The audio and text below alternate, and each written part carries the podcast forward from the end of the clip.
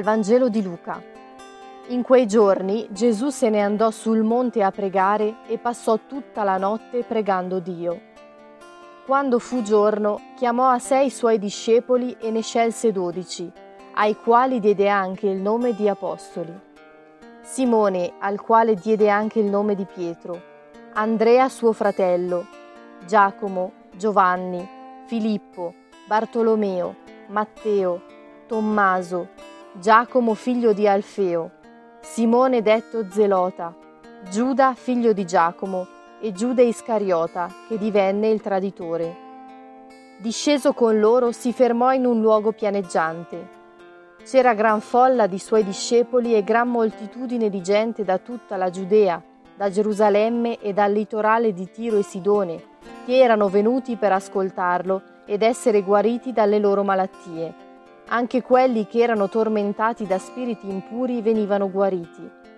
Tutta la folla cercava di toccarlo, perché da lui usciva una forza che guariva tutti.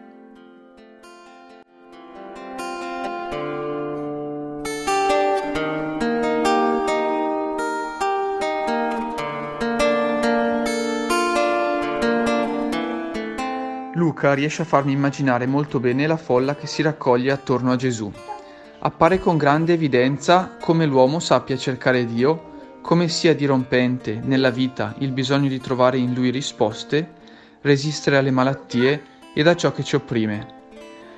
Gesù non corrisponde dall'alto soltanto la forza risanante e la guarigione agli individui che lo invocano, ma a fronte di quest'umana richiesta d'aiuto, egli risponde con una richiesta d'amore.